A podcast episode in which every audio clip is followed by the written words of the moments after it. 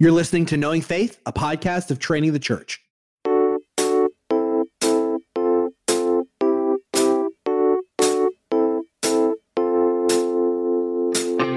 Heads up, JT's got a bad attitude.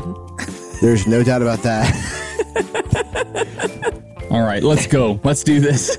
okay, well, here we go. This is Kyle Worley, and I'm joined by my co-host Jen Wilkin and JT English, who has a great attitude this morning. Great. Right, JT? It's great. I'm feeling great. I got done teaching at my church like nine hours ago. You guys live in Texas and you record these things at like 6 a.m. Eastern time. So I'm on like four hours of sleep. I've got like, this is like my seventh coffee this morning. Let's do this. Justification. I'm ready. This is a good topic. Hey, I'm just this not, is a I'm just not topic. awake for it, but it'll be great. Punchy JT is my favorite JT. Well, for sure. As long as It feels like that goes one of two directions. As long I'm either as your he's punching favorite Kyle. Or, or your least favorite. It goes one of two directions.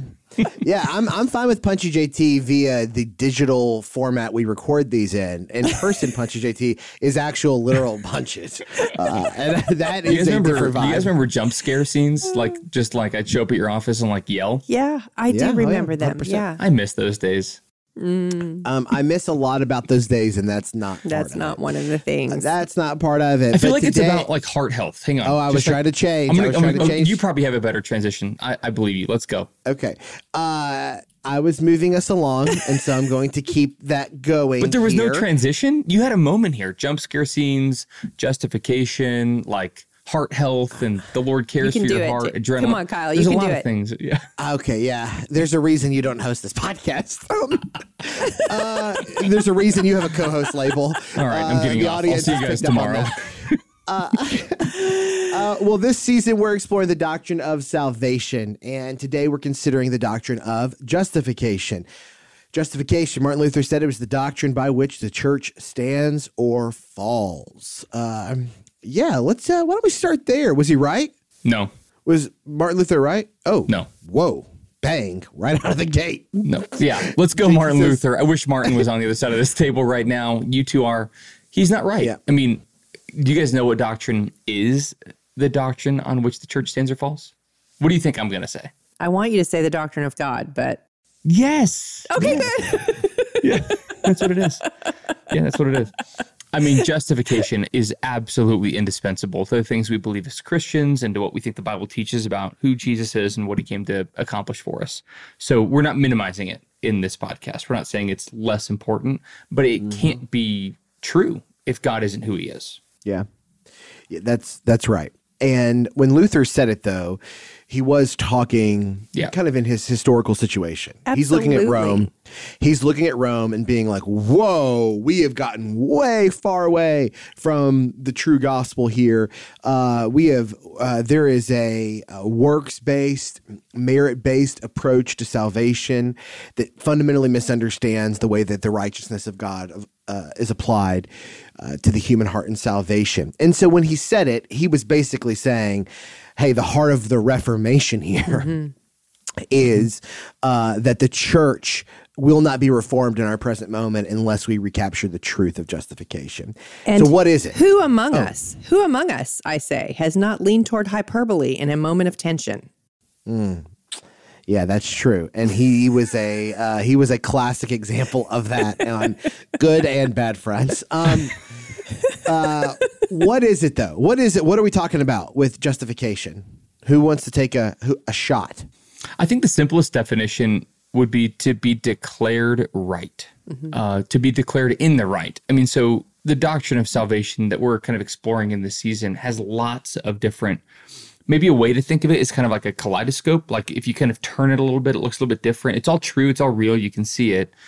Justification is legal terminology. Like it's a think of like a court of law.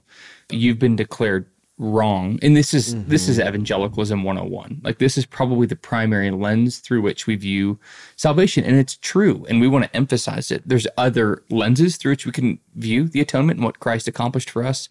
Things like honor and shame dirty and clean. Like there's there's other things but justification in particular is an idea that we have been declared in the wrong because of our sinfulness but because of what christ has accomplished we can be declared in the right to be declared just. Yeah, Bavinck says it's judicial and gracious. yeah It's judicial in that God does not lead us into his kingdom without righteousness.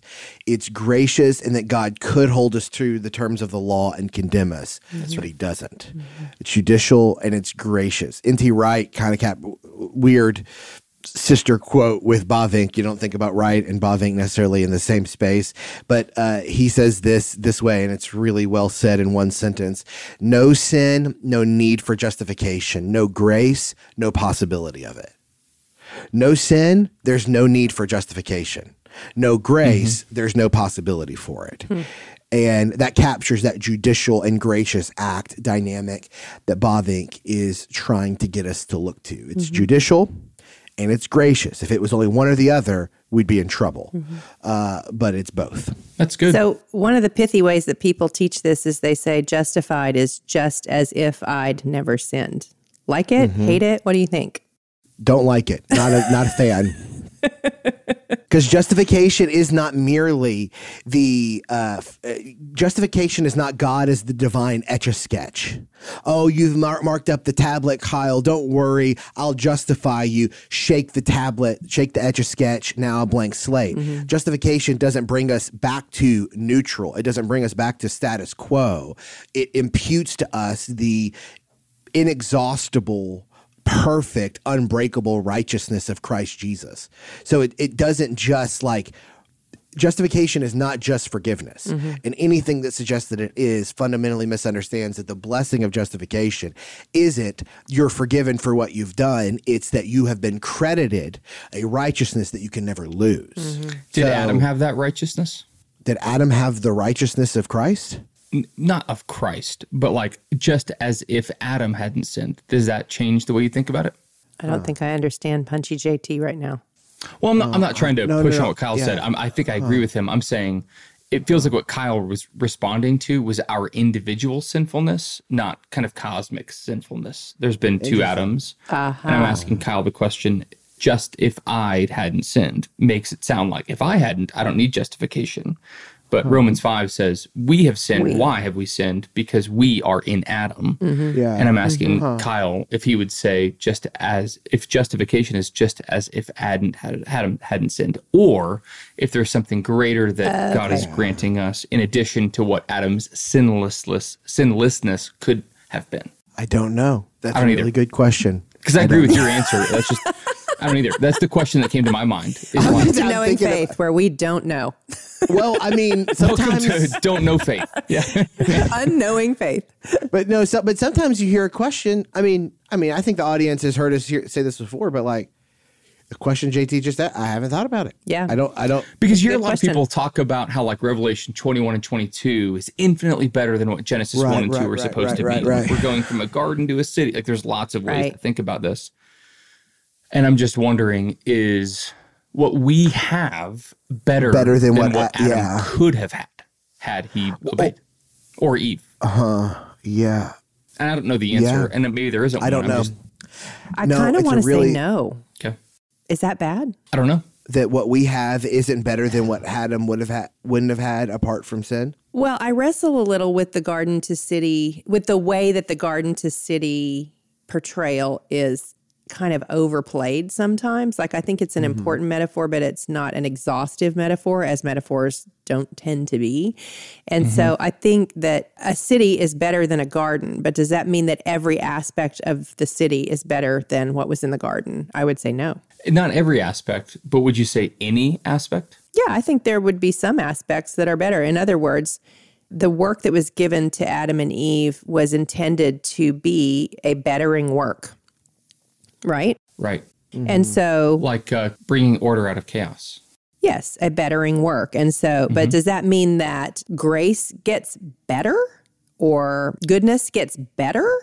You know what I'm saying? Like God's goodness and grace don't get better just because humans are are bringing order out of chaos. They may be more fully expressed. I don't want to. I don't want to go too far down this trail because we are recording an episode in roughly two hours uh, on on this exact question of cosmic right, restoration. fine. We can So, stop but- talking about it. No, but you're headed in the right direction because that's where we're headed in this conversation. But just to keep us here for one more moment, justification declaration of righteous, why do we need it, Jen? Why do we need to be justified? Why like why is this why do why? Because- why this doctrine? Yeah, because of the doctrine of God. Like this brings us back to JT's opening point because God is just. And so he cannot overlook sin. Um, he cannot erase sin or dismiss sin. And um, and sin must be, the, the accounts must be justified. The question is, how will the accounts be justified? And the answer given to us in Christ is through his substitutionary death. That's right. That's right. That like uh, God uh, must not acquit the guilty, mm-hmm. right? and we don't we don't want him to like we think we want him to but anyone who's ever suffered an injustice knows that it's not hmm. good to just simply wipe the slate clean from someone who has committed an injustice against someone else and Yeah, so justification for us, justice for others can yeah, be the it can inclination be of the, human way heart. we absolutely even after salvation we lose sight of it Yep. I want acquittal. I want justice for them. And but that's where the mm-hmm. doctrine of God becomes so central. And that's where I agree with what Martin Luther said in his historical context. Mm-hmm. But I think in the broader context, we would say we want a God who has both justice and mercy, and where those things mm-hmm. collide in the person of Christ and in his cross and resurrection. Yes. So we're talking about righteousness. We've we've taught we've used that word a few times now. Righteousness. What what is righteousness? I mean, it's probably important for us if we're saying we desperately lack this thing mm-hmm. and God graciously provides this thing. Mm-hmm. What is it? Mm-hmm. What is righteousness? I have some thoughts would you like me to share them Of course. I- we're we're waiting. Yeah, so some synonyms for righteousness would be holiness. The first one to consider is holiness. In other words, utter purity, right? We don't have that. Um, but another synonym for righteousness is obedience. And I know we're going to talk about sanctification, so I don't want to get ahead into that episode either. But the reason that we are unrighteous is because we disobeyed. It's a, it's a function of disobedience, and we cannot possibly re-obey ourselves into righteousness because once we have disobeyed, you know, anyone who is guilty of breaking any of the law has has broken all of it. I think is the way that the Bible says it. So when we think about righteousness, we want to understand it as a purity that we lost that we can't get back, apart from um, it being imputed to us, as um, as Kyle said earlier, through Christ. Would you go for that? Yes, I would go for that. I would say that righteousness is the only thing that I would add to what you're saying there, Jen, and I think it's I think you've got it in there just to state it is part of righteousness is just like covenant obedience and obedience to the law. That's that's what I was getting at. Yeah, is like, and I think, but I don't know that we always think of righteousness in those terms. And when we don't, when we don't understand that unrighteousness, like the reason we need justification is linked to breaking the law, that it's lawlessness, then we have a deficit in how we approach sanctification because we don't right. see it as a restoration of obedience to the law. But more on that to come. Yes, but that's exactly right. Because I do think that sometimes we think of like we talk a lot about righteousness as being required for salvation and mm-hmm. not a lot about what righteousness is. Mm-hmm.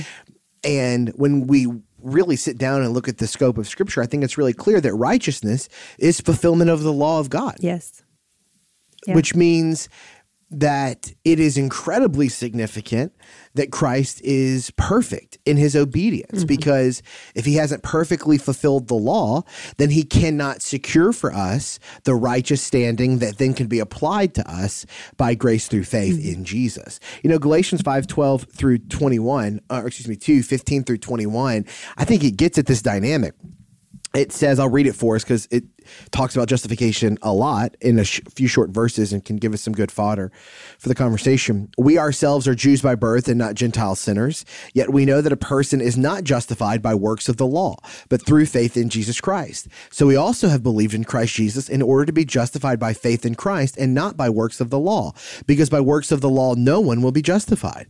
But if our endeavor to be justified in christ we too were found to be sinners. Is christ then a servant of sin? Certainly not. For if I rebuild what I tore down, I prove myself to be a transgressor. For through the law I died to the law so that I might live to God. I have been crucified with Christ. It is no longer I who live, but Christ who lives in me. The life I now live in the flesh, I live by faith in the Son of God, who loved me and gave himself for me. I do not nullify the grace of God, for if righteousness were through the law, then Christ died for no purpose. This is explicitly tying justification to uh, fulfillment and obedience to the law. Now, what is Paul not saying? Paul's not saying the law doesn't matter. Paul's not saying the works of the law don't matter. Paul's just trying to say if you try to become righteous on your own by fulfilling the righteous requirement of the law by yourself, you're going to fail mm-hmm. and die. It's not going to happen. He doesn't say Christ didn't fulfill the law. He didn't say that it, the law was irrelevant. He didn't say the law was inconsequential. He didn't say that the law wasn't beneficial. He didn't say the law wasn't wise. He didn't say any of those things. He merely said somebody has to perfectly fulfill this law. And it ain't going to be you. Mm-hmm. Mm-hmm. But you know who is? It's Christ. And when you put your faith and trust in him, do you know what he does? He declares you righteous. God declares you righteous because you're in Christ Jesus. Mm-hmm. And he perfectly fulfilled the law. We're actually right now studying Exodus at my church, and we are getting into the Ten Commandments at this moment. And one of the ways that I'm learning to think about the law is as it relates to the wisdom tradition. And so when you think about the wisdom tradition of the two paths, right? And so you've got um, in all through Proverbs and even in the Psalms, this description of um, where people's feet run after and the path of life and the path of death, the path that goes down to Sheol and uh, all of those things, and how that path, the the the path of righteousness, or the you know, you make known to me the path of life, in your presence is fullness of joy. What is that path? That path of righteousness um, is is delineated by the law. That's what Israel is told over and over again. Oh, that you would fear me always and obey my commandments. Why? Because then you would walk the path. You would walk the path, and the path is the path of righteousness. And yet they don't.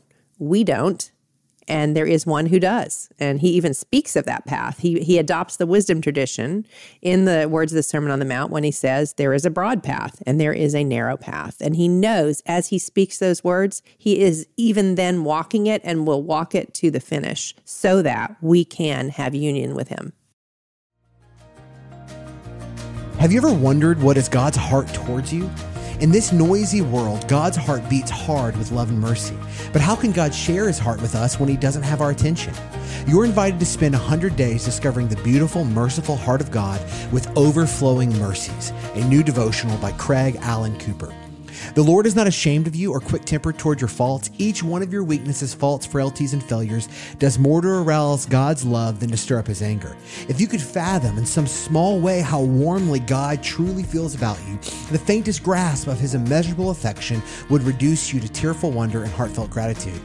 As God's mercies are new every single morning, overflowing mercies will continue to be a constant well of refreshing comfort, encouragement, and strength. It's perfect for personal quiet times, family and dinner table devotions, and small groups. Let this devotional help you get intentional, stay connected to God, and continue loving others.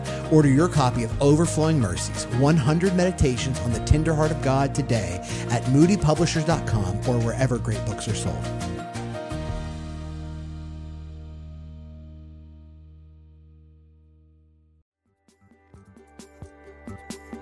The CSB Life Counsel Bible provides biblical counsel and practical wisdom for pastors, ministry leaders, counselors, parents, couples, and any individual seeking practical wisdom through the application of God's Word. It includes more than 150 full length articles on a wide range of topics and tough issues from respected Christian counselors and scholars. Visit CSBLifeCounselBible.com to get your copy today. Visit CSBLifeCounselBible.com to get your copy today.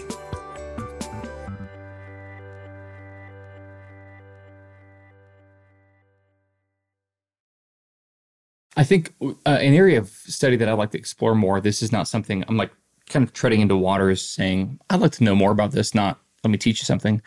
There's two Hebrew words, Zadokah and Mishpat. Mishpat, justice. Zadokah, righteousness. Uh, and I would argue, I, I, do know this. These are two of the primary themes of the Old Testament. That God is both Mishpat and Zadokah. He does these things and he calls us to be just and be righteous. And I just wonder now that I'm like hearing some of the things you guys are saying, justice and righteousness, you could almost say are justification and sanctification. Be mm-hmm. be just, but also do righteousness. Uh, you're going to be declared like, again. These two things are two sides of the same coin. God is going to declare us righteous and also grant us sanctification. He's going to grant us the power to walk in these good works, but He's also calling us into them. Like obey, be be just, be righteous, because that's that's who I am. And even thinking more about kind of the question that we didn't intend to start off with with uh, Adam is would we say just as if Adam hadn't sinned? I just want I, I I would I think God would have said had he not ever disobeyed, he is just and right. But to get to some of your ter- terrain, Kyle, he's not in Christ. Right. Yeah, that was the one thing. He's mm-hmm. with them, and and I think there's something about kind of union with Christ, which which we already explored a little bit. Is there is a a, a greater depth of justice and righteousness mm-hmm. for those who've been granted union with God, not just like proximity to God. Does that make sense? Yep. Yeah, I think so. That when when we were talking about it 12 minutes ago or whatever, that's what I was thinking in my head was the only major difference or the probably the biggest felt difference in terms of a benefit. like justification isn't is is a subset of what we talked about with union with Christ. And Adam had proximity to God, but those who are in Christ have God in them, with them. This is an mad. interesting turn of events for the Christophany guy. Tell me more. We I did I did Christologies last night. I had a lot of questions. I'm ready to go. I've got some bullets in the chamber. Like, let's, I don't know. Let's I'm go. to factor in how if we say that Christ was in the beginning, right? Hmm. Then why would we assume that humanity? Now, I I can think of a, an answer to this, but let me just say the question: Why would we assume that um, humanity prior to the fall did not enjoy union with Christ? Now, I think what you would say is union with Christ cannot be broken, Yeah, it can't be broken. right? Mm-hmm. But was there a prototypical union with Christ? I think there is proximity. I mean, uh, again, if we're talking about Christophanies, and again, Yeah. I, this the, this is not a hill to die on. I think Christ, in a pre-incarnate form, is walking in the garden with them. He's he's with them. He's fellowshipping with them, communing with them, but he isn't in them in the way that we get to experience Christ dwelling in us richly, as Paul would say, or the Spirit of Christ in us, not just with us. And so, in terms of redemptive history, I think what justification offers us is Adam, and again, we obviously justification only matters because of the doctrine of sin. Uh, we're talking about anthropology, doctrine of God, like justification is a subset of like seven different things that we would all agree upon that need to be kind of essentially true before they could be particularly true of us. Mm-hmm. Adam, before sin, did not need to be declared right mm-hmm. because he's taxonomizing the animals, he's creating order. But there becomes a moment in Genesis 3 where both he and Eve are in need of justification. They're in need of a declaration of you're in the right and I'm going to be present with you still. Exile, and this is exile, we haven't talked about this in terms of soteriology. Could I, I would argue, Kyle, I'd be interested in your thoughts here. Helps us understand in greater depth union with Christ if you're thinking about biblical theology terms, like one of the greatest consequences of our sinfulness in Genesis 3 isn't just that we are wrong, but that we have to depart from the presence of God. Mm-hmm. And one of the greatest mm-hmm. gifts in salvation isn't just that we're declared right, but we're declared right because God is in our presence again, not just with us, but in us. Mm-hmm. So exile is over. Does that make sense? Mm-hmm. Mm-hmm. Which is why all Christophanies are true, Jen. Okay. Who can we invite on the show who would know stuff about this? Yeah, well, I don't know. I don't think anybody knows about Moses. Moses, you Yeah, I- available? But wasn't Moses really just a pre incarnate Christ? And I mean, come gotta tell No, you, definitely I not. gotta tell I you, draw a line I, I, somewhere. lo- I love our conversations, and even I am thoroughly free with the run sheets that I myself write and send to you both. And I don't know what was in y'all's coffee this morning, but it, you Kyle. guys, this is like a Jackson Pollock painting of the run sheet that I sent to you guys. I, mean, didn't it even is- read the run sheet. What a comfort to me, truly, and what a comfort to our audience. hey, Uh, hey, so let's simplify this because we have gone a, a few. Uh, if we're looking at like a tree, Uh-huh. Yeah, slightly. Slightly. If we're simplifying this, and maybe this is the first time somebody's heard about justification, this is an incredibly important doctrine that that shouldn't be taken lightly. The basic idea is that because we have been made in God's image, we've sinned against Him, and we are in need of being made right. Why? Because God is just, and we're either going to be declared in the wrong, which would be eternal punishment, and that's that's not a laughing matter. Like God is just and there is consequences mm-hmm. to our sin and to the brokenness of the world. But because of what Christ has done and because of union with Christ, because of his death, burial, resurrection, the sending of the Spirit, by faith. Yeah. Like just by faith. By mm-hmm. saying, I confess Jesus Christ as Lord, we can be declared right. Mm-hmm. And if we just like pastorally or ministerially think about this, think about all of the brokenness just in the in the in the three of our lives. Like there's mm-hmm. brokenness in my life. Like I, mm-hmm. even as pastors and ministers and teachers and people who care about these things deeply, like there's still brokenness in our lives. There's things that we wish. I think of Romans chapter seven. I'm so thankful for that chapter. There's things that I don't do that I wish I did. There's things that I do that I don't wish I did. And uh, man, what a gift mm-hmm. that fuels sanctification or fuels godly living is to say that there's a God in heaven who is my father, and because of the work of his son, he looks at me and says, You're in the right. I've paid for every single injustice. I've paid for every single sin. I've paid for every single wrongdoing. And because I love you so much, I want you to follow me. Follow me in godly living and follow me in holiness. That's what we'll talk about in the next episode. Let's fall back on the doctrine of God one more time as we kind of land the plane on this. What has been, here's a mixed metaphor, land the plane on this rodeo.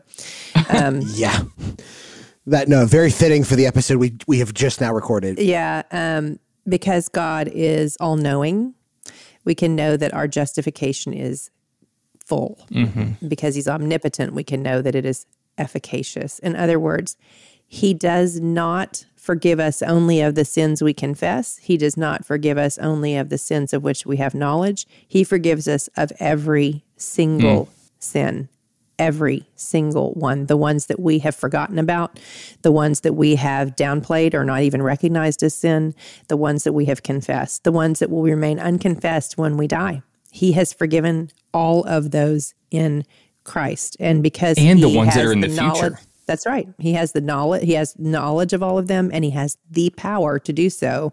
Um, we can rely on the doctrine of justification being complete in its work. That's good. Yeah, that's right. That's right. Second Corinthians 521. Um, for our sake, God made him who knew no sin to become sin so that in him we might become the righteousness of mm. God. Uh, and uh, Calvin says about this verse it is in the same manner, assuredly, that we are now righteous in him, not in respect of our rendering satisfaction to the justice of God by our own works, but because we are judged of in connection with Christ's righteousness, which we have put on by faith that it might become ours. So Calvin has landed the plane on this rodeo for us here. And when we think about when we think about this righteousness that we have don't make given, Calvin mix metaphors. That's not just. No, no, no, no. I'm just uh, I'm putting Jen's words in Calvin's mouth. Uh, Jin Jen has never gotten in trouble for someone taking someone else's words and no, putting them in. Never. That's never happened. never. Just whisper about it a little bit. I was going to say, let's whisper our way out yeah. of this episode. it's I think one of the things that is really important for us as we consider this is that like the declaration of righteousness that God pronounces over his people is a foundation for fellowship. Mm-hmm. It and sometimes with justification, sometimes in really evangelistic environments, we make the point so emphatic about our need for forgiveness. Mm-hmm. But the for, but God's forgiveness that he grants is a foundation for fellowship. Mm-hmm. God is not inviting his people to merely be the people of forgiveness. Mm-hmm. He is inviting them to be the people he dwells with. Mm-hmm. And that That's has right. been the story from the beginning. Mm-hmm. And this forensic foundation or legal foundation of righteousness is now the new context for a brand new relationship in Christ. It's not an abstract or conceptual thing. It's not legalese. Some have suggested that it's a calloused approach to dealing with our relationship with God, and it's not. Mm. It is a foundation that we stand upon for a vibrant, intimate, personal, communal, incorporated fellowship with the divine, and uh, that I think is of incredible significance. Mm. So, Kyle, can I just? I know you're you're we're transitioning right here. Give me thirty seconds. I'm going to just kind of speak personally, pastorally here. Justification for me can always feel like a, I don't mean heady in the sense of intellectual, but it's like, how can I know? Like it, it can be the how, how, can I know that I've been justified? How how can I? Is it just because like I believe I've read this doctrinal statement?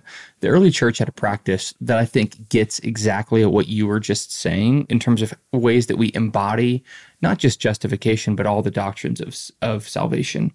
Um, that when a new convert was had placed their faith in Christ their life had been observed and they're wanting to join the fellowship, your term, not just of God, but of the church, they would get baptized. And baptism for them was a process uh, of the early church. They, a new convert would come to the waters of baptism.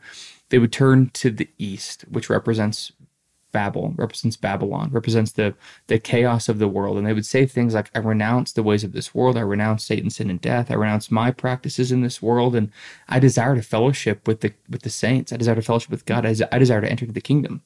They would typically be wearing a black robe, representing their their sin, representing their brokenness, representing the unrighteousness that they're bringing to the waters of baptism and they would typically disrobe and they'd enter the waters of baptism. This is really important. The early church had male and female deacons, just if anybody's a little worried about this right now, and they would baptize them in the name of the Father and the Son and the Holy Spirit, renouncing their sins. And and we think about not only what God is doing in baptism, but you think about the imagery and the typology of Exodus or of entering the land of Canaan, of God's people are being granted not just fellowship with with the saints, but union with Him they would emerge from the waters of baptism and they would be they would be granted a white robe.